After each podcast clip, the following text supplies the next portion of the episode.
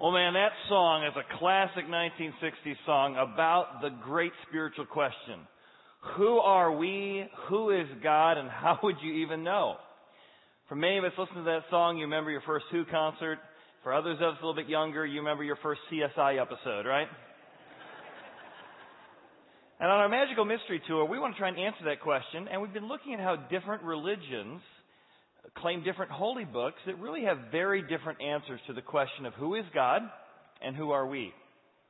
One example of probably the most well-known holy book in our culture today would probably be Charles Darwin's Origin of the Species. So we're going to begin today in England. Because Charles Darwin, you may not realize, was actually a ordained pastor. He went to seminary, that was his only education, and he was a strong follower of Jesus. He and his wife had a devout faith in God, and they had somewhere between eight to ten children.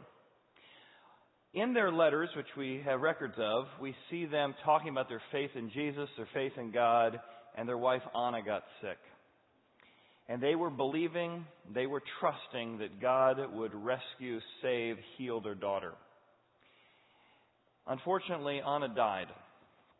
And with that, Charles Darwin refused to even go to her funeral and this set him on a, a, journey to explore scientific discoveries, but also to prove that there not only was not a God, but there certainly was not a God that you could trust. So his book, Origin of the Species, otherwise known as The Preservation of Favored Races, uh, if you know the full title, it's an interesting book because it's referenced in our culture to tell us who we are. You and I are highly evolved animals. Who is God? Unnecessary. And yet it's a book that hardly anyone has read. My friend Bill Heckel's a biologist who attends here on his spiritual journey. He said, you know, this is the, the Bible of our culture, and I don't know anyone who's read it. I said, well, I've read half of it. He said, I don't know anyone who's even read that half. But in that holy book, it claims that God doesn't exist, that we are highly evolved animals, and that how we find truth is through the scientific method. Now, contrast that with America, another holy book. This might be the Book of Mormon, for example. The Book of Mormon indicates that uh, Jesus came to America uh, post what happened in the Old and New Testament. And when he came there, the claim is that Jesus is not spirit, like the Bible says, that God was actually uh, has a physical body. And that you can be a child of God, a son of God, just as Jesus was. So Jesus was a son of God, and you can be a son of God. And so that's unique because where Charles Darwin said we were highly, highly evolved animals, now we have Joseph Smith saying that you can be a son of God like Jesus was a son of God. Very unique. Here we said God doesn't exist. Here we say God has a body. Now contrast that with another claim from the Quran. So the Quran, if you've read that, I have a friend who's a Muslim scholar we've had here several times. He gave me a copy of the Quran. I've had an opportunity to read about three fourths of it. The Quran is unique because it says that God does not have a body. God does not have children. So God definitely didn't have a son of God, and you and I cannot be his children because that is actually blasphemous to think that the Almighty God could have children. Now here you see these very unique differences already. Who are you? You can be someone created by God who obeys Allah. You can be a highly evolved, you are a highly evolved animal, and here you can be an actual God like Jesus was God. Still think all religions are the same? Here, God is so transcendent, He doesn't have children. Here, God doesn't exist. And here, God allows you to be a God like He is as you develop through that process. Now, what's interesting is whether it's the Book of Mormon, which few have read, the Quran, which few have read, or the Origin of Species, which few have read, then we get to the Bible, which few have read. So it's interesting that all of these holy books that make claims about life, about truth, about us, about God, are relatively unread. Yet the 1960s was a time that the Bible and its claims that you were created by God, that you could be adopted into His family, that you can be a loved child. You won't be God like Jesus was God, but you can actually know your Creator in a very intimate, personal way. The words of this book were put into music in the 1960s. In fact, one of the classic ones was a song that actually takes a letter written or a writing written by Solomon in Ecclesiastes chapter 3 and says, in a world with so many truth claims about life, with so much uncertainty, where there's times things are going well and, then and times things are going to go poorly, and there's times that things need to start and things need to stop. This song, which comes directly out of the Bible, says, we need a source of truth to turn to. We need a source of knowledge we can turn to during turbulent times. See if you recognize these words of this song from the 1960s that come directly out of the Bible. So, in case you wonder, you don't know anything about the Bible, and you, I know that song. You know something about the Bible. That's in the book of Ecclesiastes. That comes directly out of Ecclesiastes chapter 3. And what's interesting is those words are saying that in a world where there's war and there's hate and there's ups and there's downs, we're longing for a purpose under heaven. We're longing for answers. We, we want some place to find answers to why we're here and who we are and who God is. So the question is, is the Bible, is the Bible a place that we can actually find uh, a source of truth? Is the Bible a place and is it a reliable source that we can use for our process of finding who God is and who the truth is in that process? That's the question we want to ask ourselves this morning. To do that, I want to tell you a story. And a story uh, occurred when I lived in Atlanta. We had several people in Atlanta who were faculty members at Emory University. And so they asked me to come to a gathering of about 50 to 100 students, and two thirds of which were hostile, curious, or at least skeptical toward Jesus, God, and the Bible. So I came in, you could read the body language that day. You could tell the folks who were just ready to pounce on me because I was going to describe why I thought the Bible was the most historically accurate document. Pretty bold claim.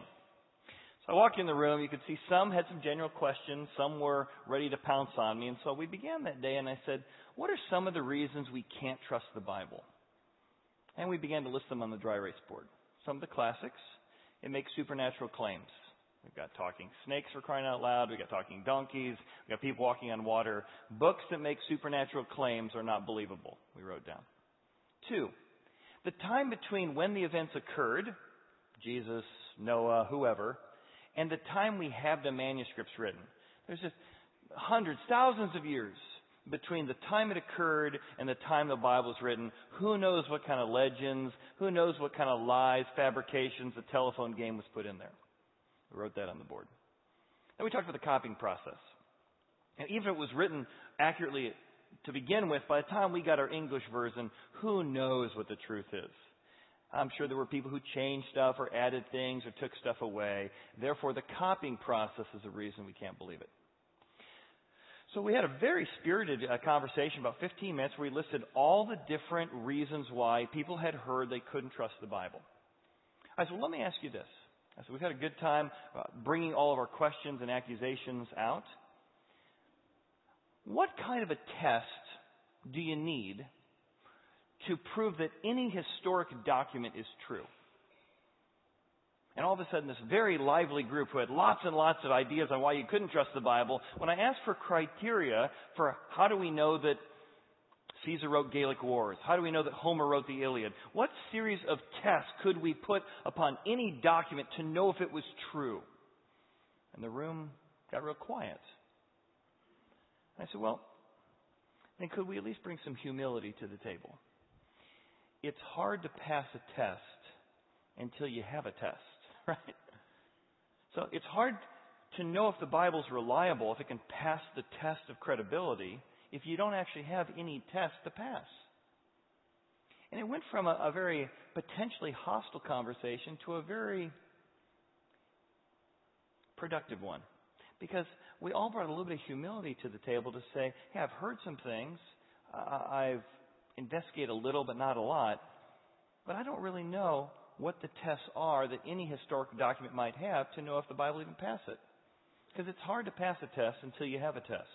So I want to give you a series of tests, three tests in particular, that not only we can apply to the Bible, these are tests that can be used for any historic document to find out if it's actually reliable, if it's a place you should go to for your source of truth regarding who you are, who God is, or whether or not it really is true. And here's my hope.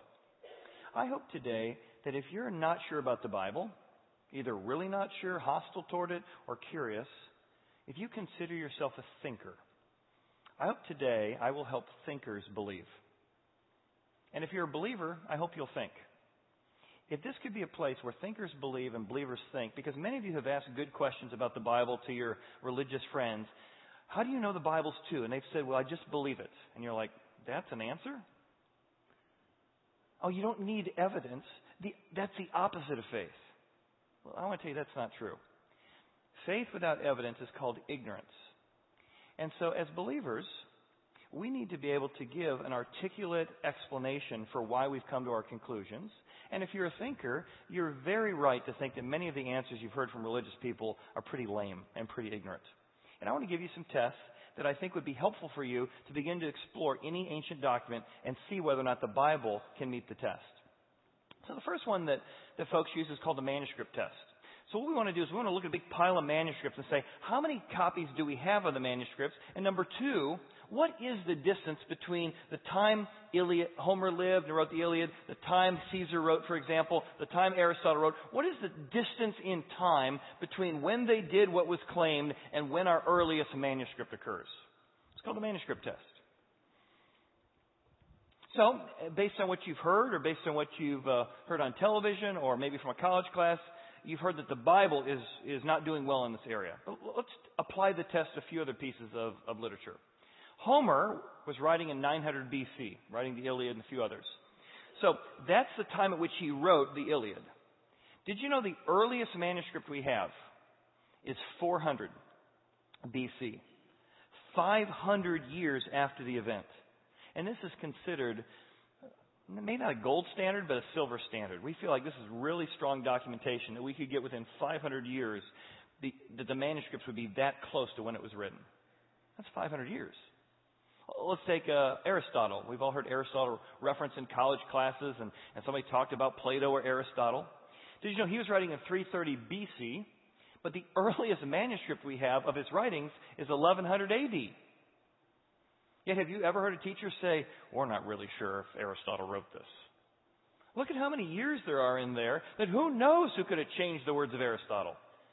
And yet, this time span, when applied to Aristotle or, or even to Socrates and others, no one questions it. Even though there's a huge gap of hundreds and hundreds of years in Aristotle's writing to our manuscript. Take Julius Caesar. He's writing in 50 BC, dies about you know, 6, 10 um, BC, and his earliest manuscript is 1000 AD, so a thousand years between the two. But these are considered extremely reliable documents in every circle. No one questions whether Julius Caesar wrote uh, the Gallic Wars, whether or not Homer wrote the Iliad. So, based on your preconceived thoughts or what you've heard before, wouldn't you guess that the Bible is far worse than this? Wouldn't you guess that, well, if a thousand years is good, the Bible must be like, you know, 2,000 years? Well, let me show you the documents on it. The New Testament occurred in about 50 to 100 AD, over the time period of Jesus and the disciples, writing and teaching. In our earliest manuscripts, we actually have a copy that dates to 150 AD. Within 50 to 100 years. And more than that, because of some of the creeds that are referenced in there, some of the songs that are being sung, some of the doctrines that are cited in the books, we can actually get the dating to within three years. If you haven't read it before, Lee Strobel was a uh, writer for the Chicago Sun Times, an agnostic. He went to prove the Bible wasn't true, and in his journey, he began to find the evidence from the manuscripts were so strong, the Bible is not only passing the test, it passed the test far beyond any other ancient document in the time period between when it was written and when the manuscripts occur. He goes into detail to show you, you can get it within three years in his book, The Case for Christ. Another guy who is an agnostic and atheist, his name was Josh McDowell. He's come and spoke at our church a couple times. He even unrolled one of those scrolls. He owns one of the ancient scrolls that jumps back 900 years. He unrolled it right here in our church service twice in the last year and a half. And he said, looking at the manuscripts, what's convinced him this is reliable. And he talked about the, the process the scribes went through to copy it. Rather than we sort of slop something together and, you know, who knows what's going to go on. People were trained for generations to copy letter by letter with three people watching over. And after every letter was copied from one scroll to another, jumping 900 years almost every time you did a new scroll, it wasn't considered reliable until a counter came and counted every single letter. They knew the middle letter in the first five books of the Bible. So counters start at both sides, and if they didn't get to the same middle letter, it wasn't um, certified, and they had to go back and find any mistakes. Then another group of counters came in and counted the middle word. And if it didn't come from start to middle, from end to middle, to that word, they had to restart again. So it was an incredible, no one had a copying process like the ancient Jews did because of the sacredness they found in making sure there weren't mistakes getting into the scriptures. So he has a book called Evidence That Demands a Verdict. You got to pretty, you got to really be committed to getting the evidence if you're going to read this. It's like an encyclopedia of information on whether or not the Bible's true. But the manuscript test is one that the Bible is incredibly strong in getting down to within 10 years, within three years, if you look at Lee Strobel's evidence. The second part of the manuscript test is, well, how many do we have though? Like, do we have one copy of it that's within that? Do we have two copies? If you can get the number of manuscripts gives a sense of, let's see if mistakes crept in. We can compare five pieces and say, this one had an extra sentence here, these four didn't, this one probably was added, this one probably wasn't. So let's look again at our test. How do ancient pieces of literature line up to these tests?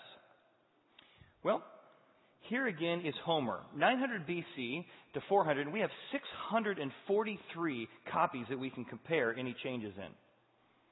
Gold standard. Six, that's why we're so confident, despite the years that occurred, that we can know for sure that what we're reading is true. We have 643 copies in different parts of the country that we can compare and see if any changes occurred. Let's take uh, Aristotle, 49 copies to compare. That's why we're so confident. Julius Caesar only has 10 copies, but still, for an ancient piece of literature, that's considered incredibly reliable. So now let's move to the New Testament, the accounts of Jesus in the early church. What would your guess be that the number would be? What number would it need to be for you to have some degree of confidence that this book might be historically accurate?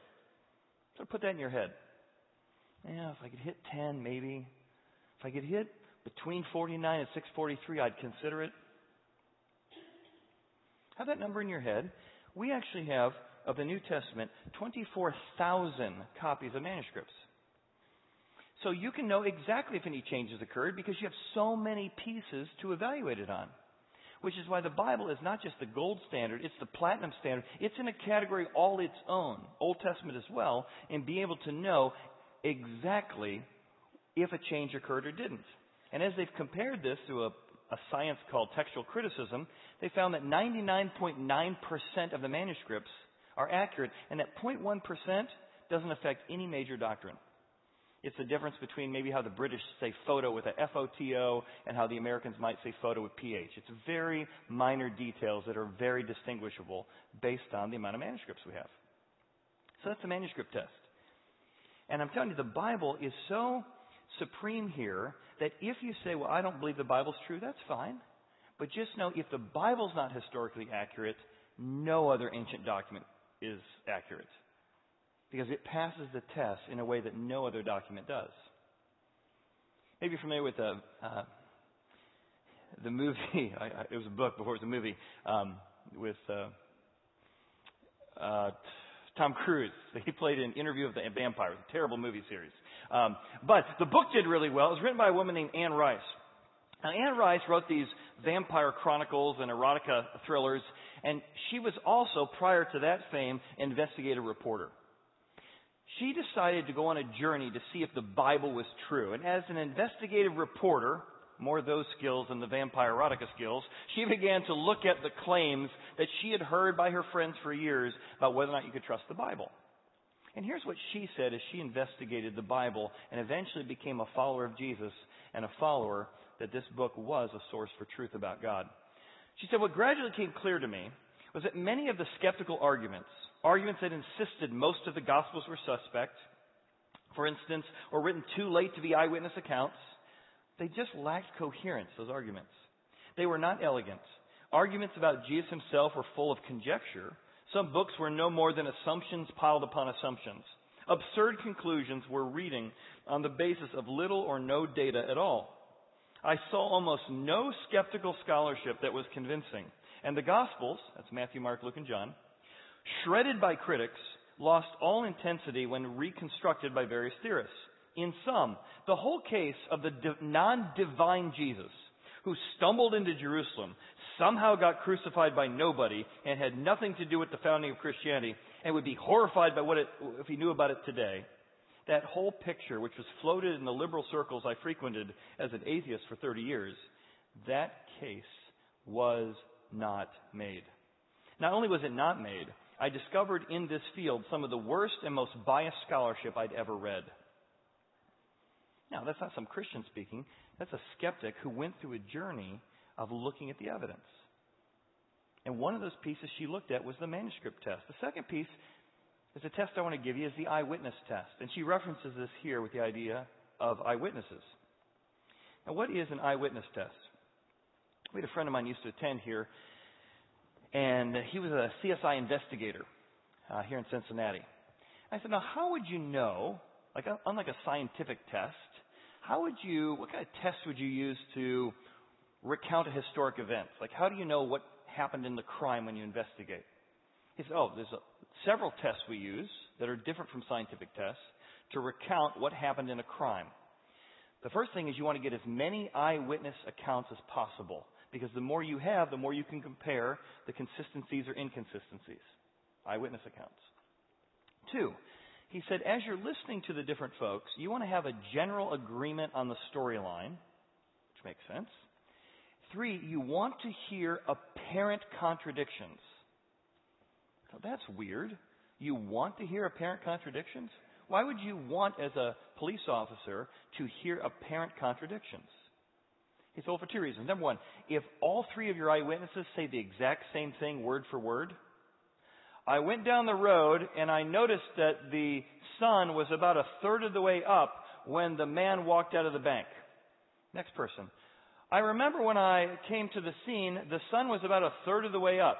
That's a strange phrase for three people to repeat word for word. You'll know that they're lying. They've concocted the story. There should be apparent contradictions where one person mentions two cars because of their vantage point. Somebody else only mentions one car because of their vantage point. And as you put the evidence together, the apparent contradictions come together when you see the different vantage points. Now that's fascinating. He said, I said, well, as you've looked at the Bible, do you see that? He said, without a doubt. You have a general agreement from Matthew, Mark, Luke, John, Peter, Paul, and James. Incredible amount of eyewitness account. And Luke, who is a historian, is actually quoting hundreds or thousands of eyewitness testimony in his account in both Luke and Matthew. That's Luke and Acts.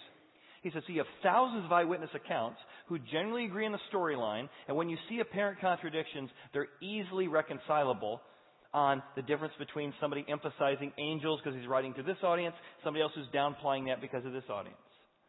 I said, so you would say as an, a CSI investigator, when you look at the Bible, that it passes the eyewitness test? He goes, without a doubt. Now, many people, when you think of the Bible, they think of the Bible as fantasy, as myth, not as history. But the Bible doesn't claim to be an allegory. It doesn't claim to be a myth. It doesn't claim to be an Aesop's fables. It claims to be historic eyewitness accounts. I'll give you two versions of this. Here's two eyewitness accounts from Luke, and which I'll mention uh, his authorship later, as well as John. Inasmuch as many have taken to set an order to the narrative those things which have happened, you see, many people have tried to write down what Jesus did which have been fulfilled among us, just as those who were from the beginning were eyewitnesses and ministers to the word delivered them. He goes, I went to interview the eyewitnesses. I went and got notes from the shepherds who say they saw him. I went and interviewed Mary. What was it like when, when, when the angel Gabriel appeared to you? I went and talked to the Romans.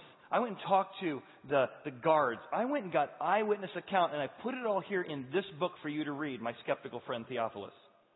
It seemed good to me, having had perfect understanding of all things, meaning I was there, I, I witnessed much of this myself. I was there from the very first, to write to you an orderly account. This is an account orderly of what happened, how it happened, where it happened, so that what?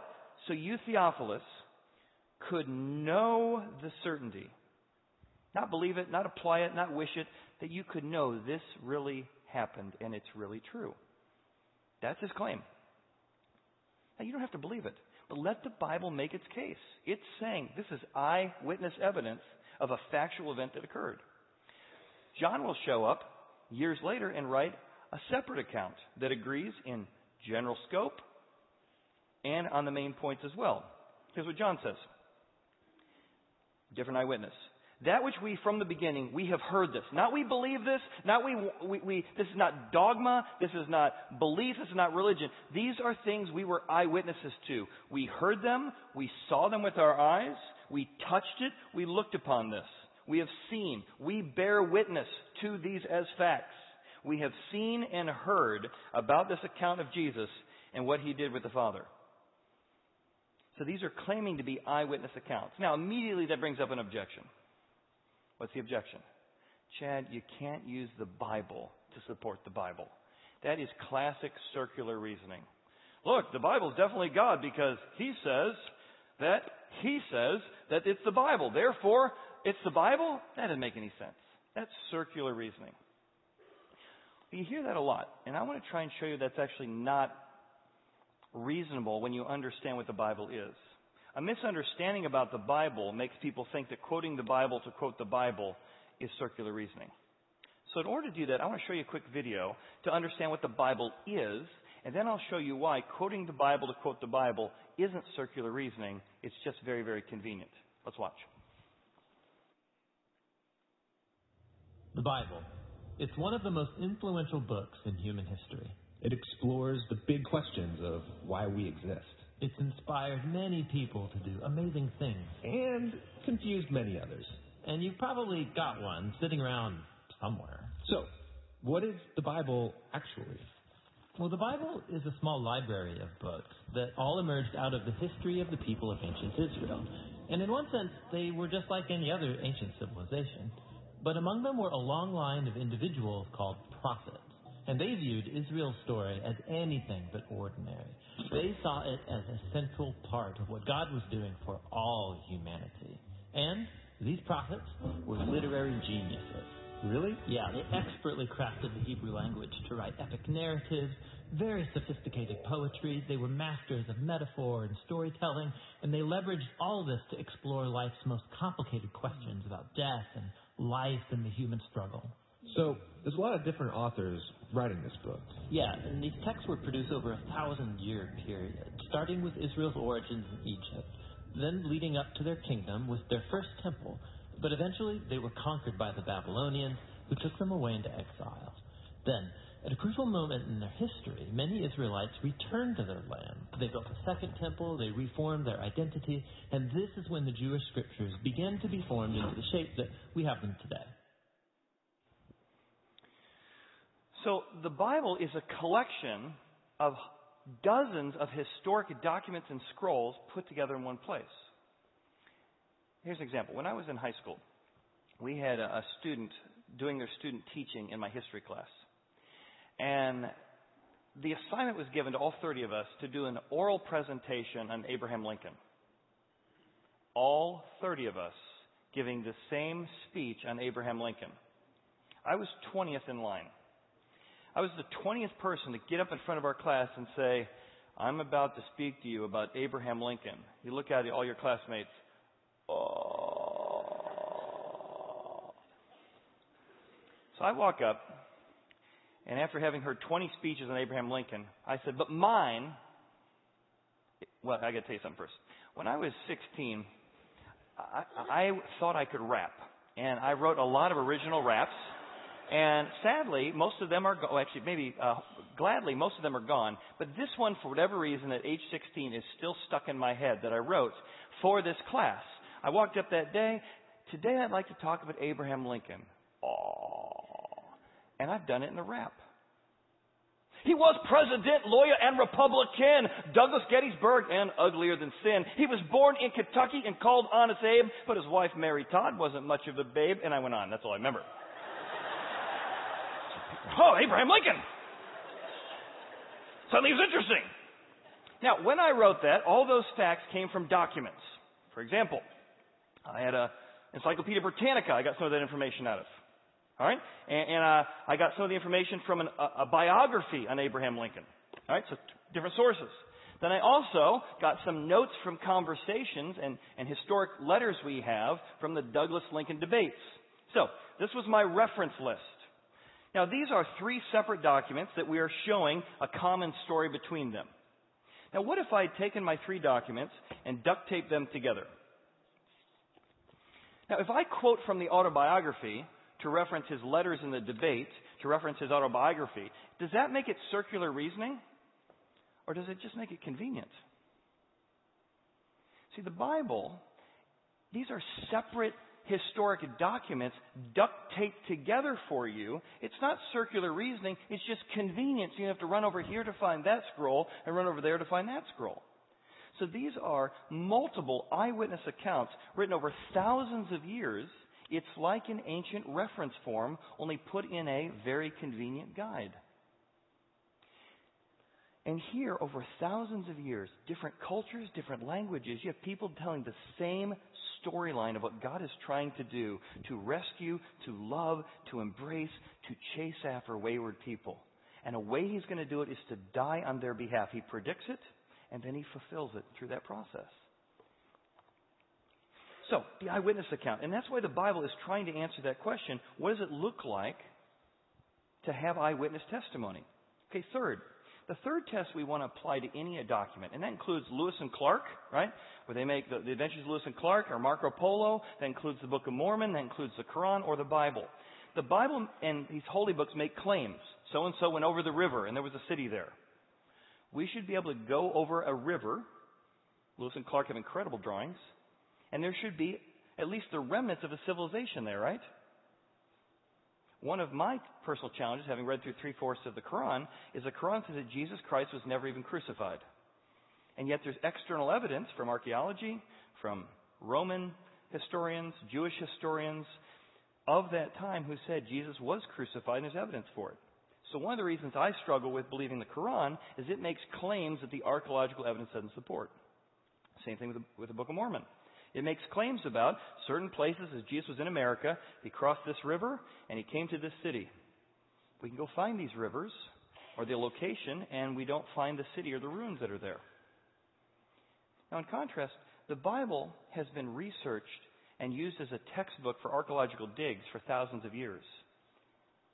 And every year, thousands, if not tens of thousands every year, of evidences are found that sure enough, the Bible says you have to go up to Jerusalem. That's a top- topographical uh, claim. You have to go up to Jerusalem.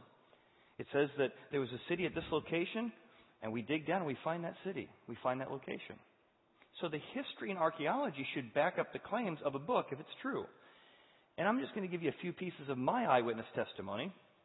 This is from the February 2017 uh, Archaeology Review. That for years people claimed that Solomon had a, a whole group of copper mines. And people said, no, Solomon, they weren't digging copper in that area. They didn't have copper in that time period. Yet I got to visit where an archaeological dig occurred, and they sure enough, they found these gigantic copper mines, and they trace it down to the very dates and times and archaeological evidence citing Solomon's reign. Now, this doesn't prove the Bible's true, but it shows you it's passing a test here. And if it was the only test, you'd say, okay, do more. Here's just a few things I've witnessed. The Bible says Jesus is speaking at a synagogue near Galilee. I got to visit a synagogue. The remnants are there near Galilee. After he makes a claim, it says that the people don't like what he said and they march him up a cliff to throw him off. And sure enough, here is the synagogue I got a chance to visit, and whoa, there's a cliff right next door. Huh. It says that Abram and Lot were going to divide up the land. And from this location, from this spot, they could see the remnants of cities to the north, south, east, and west. We went to this location, and they have found the remnants of all those cities all around. So we knew we were standing on the very spot that Abraham and Lot were because from that spot you can see all the ruins of the external claims made by the Bible. Here's another one King Herod's reference in the Bible as this monstrously powerful, monstrously rich man. There should be evidence for that, and there is. This is one of his palaces is Masada, another one called the Herodium, another one on the sea. And this again continues to show the Bible, if it makes these claims, there should be evidence of these claims. Here's another one. Jesus goes to a Gethsemane. What's a Gethsemane? It's an olive press. So when we go to the Garden of Gethsemane, there's a section right near there where a cave has been turned into a church that was the largest wine press of that time, the Gethsemane, right at the bottom of the Mount of Olives, where they took the olives and pressed them or crushed them. Here's another one. This is from the Dead Sea. See, for years people thought that our earliest manuscript of the Old Testament, there was a huge gap between the copies we had and when it was written in the Old Testament. But there were a group called the Essenes who went through that process of counting every letter, counting every word. And when we found in these caves in Qumran the Dead Sea Scrolls, we jumped back. We had a copy of the scriptures thousands of years earlier than our earlier, our earlier manuscripts. And we could see, did anything creep in, mistake wise, changes wise, over those hundreds of years? The answer was 99.9% of them were identical. And the few changes didn't affect any major doctrine. And so the idea that the Bible's been a telephone game just does not support the evidence. Here's another one. Uh, it says that Jesus went to heal a man who was stuck in a, in, or chained up in a, a grave near Decapolis, near the Sea of Galilee. So if you go to the Sea of Galilee and you go to the other side of the Sea of Galilee, there should be a Decapolis, a, Greek Roman city. And sure enough, it's a massive city there, right by the Sea of Galilee, just as the Bible claims. This pool in Jerusalem was claimed to not exist until several years ago. They dug down and found it. There's both a pool of Versailles and a pool of Siloam. They've dug and found both those things. Uh, Elijah claims that he climbed up to a portion on Mount Carmel. There's a mountain called Mount Carmel. It's in the same location. He could speak, and thousands of people could hear him at once. Well, sure enough, there is a entire olive area down here about 100 yards where we stood. Our leader came up to this section, and he could speak from 100 yards above us, and we could all hear him. These are actual historic events that when you go and do some tests, could this have happened in this location? You find out it did. The wise men are told that they moved from, from the east. They came from the east, and they came along this particular path. And sure enough, we got to visit one of Herod's factories, a spice factory, which had the very path that the wise men would have come down on the location that they said they went. Now, these are just a few of my eyewitness accounts. But there's literally, with no exaggeration, millions of pieces of archaeological evidence to support the Bible's claims. And so if you're interested in this, you can look into it. Now, another claim I don't have time to develop today, but I want to at least give you a resource. Another claim people make is, well, we can't believe in the Bible because of the Crusades, the horrible things the Bible uh, has been done by people in Jesus' name. There's a great historian by the name of Rodney Stark. He's written this book called God's Battalions, where he tackles the Crusades specifically. I may do a whole message on it one day, but in case you're interested in a case that maybe it wasn't uh, Christians, you know, purposely targeting uh, innocent Muslims, he builds a case historically that's much like what we're seeing with ISIS today. There was a group of people spreading through, raping and killing, and Christians actually were standing up for the innocent, not for financial gain, not out of hatred, but to protect the innocent. And a great book called God's Battalions. All right, so one more thing. There's an Oxford professor, I think it's Oxford, uh, Yes, Sir William Ramsay, as he began to examine the evidence of Luke's claims in the book of Luke on Jesus, his eyewitness account, Sir Ramsay said this Luke is a historian of the first rate. Not merely are his statements of fact trustworthy, this author should be placed along the very greatest of historians. So he says one of these books in the Bible, the book of Luke, is the greatest piece of history I've ever read as a historian when I began to look at the claims he made and the evidence to support it. So, if you'll buy the premise, even if you don't believe the Bible is God's Word, that it could be historically accurate, who cares if nobody reads it? right? How do you use this thing? One of the greatest things that happens to me weekly is I'll walk out of our atrium and I'll hear folks come up. I had three just in the last month. I've been at church for 35 years. And I've been coming for three weeks. And I don't know if I'm going to come back next week, but so far I'm enjoying it. That's high praise. And I always say, man, I just appreciate the trust. Folks saying, I've never studied the Bible my whole life, and for the first time I'm in a Bible study. First time in a women's Bible study. First time in a men's study. It's the first time I opened the Bible and, and wasn't made to feel foolish because I didn't know what it meant. And it's gone from being opaque to beginning to understand the storyline. In fact, one of the greatest things when I'll gather together with new people and I'll say, what, what do you love most about Horizon? What I love is they don't say, Chad, we love you as a speaker. Chad, we don't love you as a band. Those are usually mentioned. But the first thing we hear more often than not is, I have learned more about the Bible coming here than 15 years of Christian education, 20 years of Catholic school, of 50 years of life. that is the focal point of our church. The reason we give, the reason we serve, the reason we have a multiple service design is we believe this book is not only historically accurate, but it tells you who you are, who God is, and how to find purpose and forgiveness in life. So, how do you use it? I'll give you two ways. See, if the Bible can pass these tests, then two ways. Number one, you want to read the book. if it really is God's Word, if it really is reliable, just try reading it. Read the book that reads you. Just 15 minutes a day. Try it for a week. Try it for a month. Just 15 minutes. Start in the book of Matthew, Mark, Luke, or John. And just spend 15 minutes and see what God might do to you. Read the book that reads you. There was a French philosopher. His name was uh, Emile Cailliet. He was in his 20s. He was serving in the war. And one day, he grew up in a very non church, non religious family. And one day, in the foxhole, he was standing next to his best friend. And as he was talking to his best friend, his best friend got shot right in the head, killed right in front of him. And he was devastated, as you can only imagine. He said, That moment, all of my philosophy, all of my theorizing about the universe felt so empty. I realized I needed some kind of a book that would understand me. I wanted to read a book that would understand who I was and speak to me. Just a few weeks later, he got shot and hospitalized. After he got out of the war, he returned to his graduate studies and he said, I'm going to make a book that will read me. And fascinating, he would come across a passage of poetry and he'd, he'd like a particular piece and he'd write it into his journal. He'd come to a piece of literature from Moby Dick, for example, and then he'd go, Oh, I really like that, and he'd write that in his journal. After several years, he composed a book that he said, This is the book that understands me. This is the book that has spoken to me so many different ways throughout the years. He said, after he completed the last page, he, he says he sat down under a tree one day and he was ready to finally experience the book that understood him. He flipped open the pages, and as he began to read each entry, it reminded him of who he was two years ago when that happened, or last month when that happened. But he realized that the book he wrote to understand himself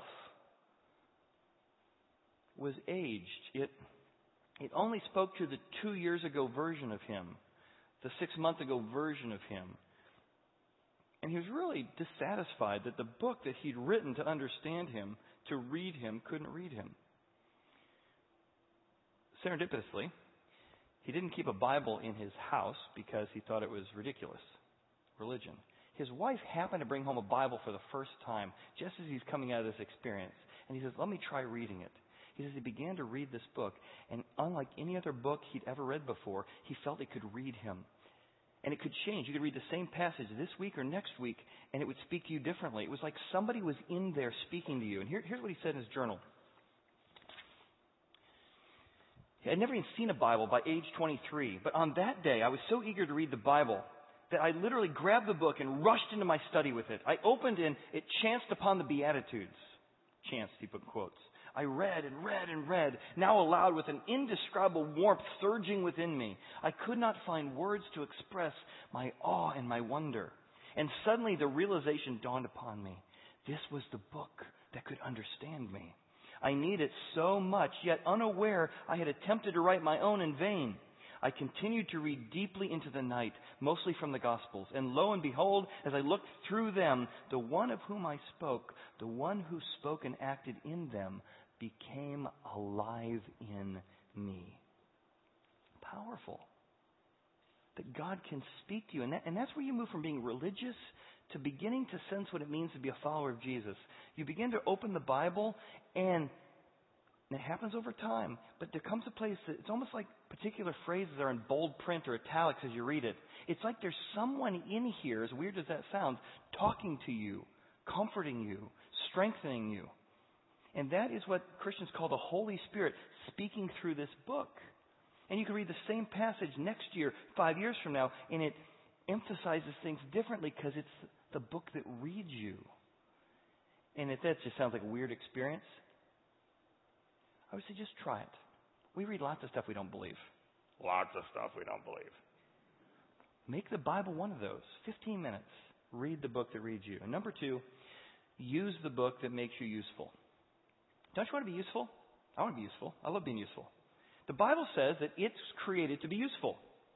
Look what it says. All scripture is given by the inspiration of God. It's profitable for doctrine. I'll tell you what doctrine in a second. For reproof, for correction and instruction. Here's four purposes for the Bible. In righteousness. That the man, and here's the purpose. Here's what those things help you do. That the man of God may be complete. They'll help mature you as a husband, mature you as a leader, mature you as a friend. It will help make you mature or complete or better or useful as a human being. And you'll be thoroughly equipped You'll get the stuff you need for life to be equipped for every good work. You want to know how to parent? It's in there. You want to know how to lead? It's in there. Use the book that makes you useful. And here's the four ways it works. Doctrine, it shows you right things to believe. To which you're like, well, I don't, I don't believe that there's right things to believe. Yeah, yeah, you do. Your daughter's thinking she's going to commit suicide. She's saying, you know, nobody likes me my life's not worth living. What do you do? Doctrine. You speak truth. That's not a right belief, honey. You are loved. You are cared for. It, it, it, does matter. What are you doing? You're speaking doctrine into her life, beliefs. And you're doing reproof. You're correcting wrong beliefs. That's not true. That's not right. That's not healthy. The Bible gives you doctrine and reproof to take away the lies in your life. But it also helps you with behavior. Correction it reverses a wrong behavior. Don't do that. That's not going to, that's not going to go well financially. That's not going to go well in your marriage. That's not going to go well in your parenting. Helps you reverse bad behaviors. And it then gives you the counter to show you a right behavior. So I'll close with this. This is one example of this. So my son graduated from high school last week, and we had three boys at the ceremony, and we could have just done a party, an open house like we all do. But one of the things the Bible talks about is that you should take moments in significant moments in the life of your family and do what the Bible calls a blessing. We called it a parental toast, but what was informing us was the idea that the Bible says that you should take these moments and you should give a blessing, where you should look into the eyes of your kids and you should encourage them and affirm them. And don't miss the moment to encourage, put courage in them, to put blessing in them, to know that they are loved, not for what they do or what they've won, but for who they are. So we gathered together our, our three boys and we looked into their eyes and we told stories and we did the, the blessing. This was my favorite moment from last week. Well, I got to speak into three boys' life that have deeply impacted me. And I got to look into my son's eyes and tell him that he was loved and that I'm proud of him and that our relationship is one of the most important things in my life. You know where I got that idea? Right here. It's a book that makes you useful. I could run a Bad Dad's Bible study anytime because I'm a captain of the Bad Dads Club. But every once in a while I stumble across a good idea about how to be useful as a dad, and it comes out of a book that knows how to read me and a book that teaches me how to be useful. Let's pray. Father, thank you for the way in which you gave us instruction that we could know how to live and how to find purpose. Father, I ask we go out that this will be the beginning of a journey for many to investigate what is true, how true it is, and how to find purpose in life. And we ask these things in Jesus' name. Amen. Thank you for being here today.